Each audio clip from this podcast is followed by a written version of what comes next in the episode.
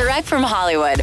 Well, after being forced to cancel her Las Vegas residency, Adele is rumored by the UK's Daily Mail to be requesting a reduction in her work commitments indefinitely.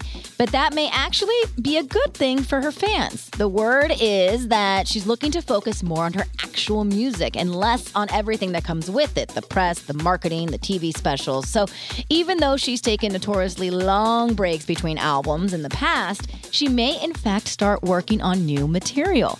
Could we even get new music by the end of the year, maybe? We'll see. In the meantime, 30 is out now. That's direct from Hollywood.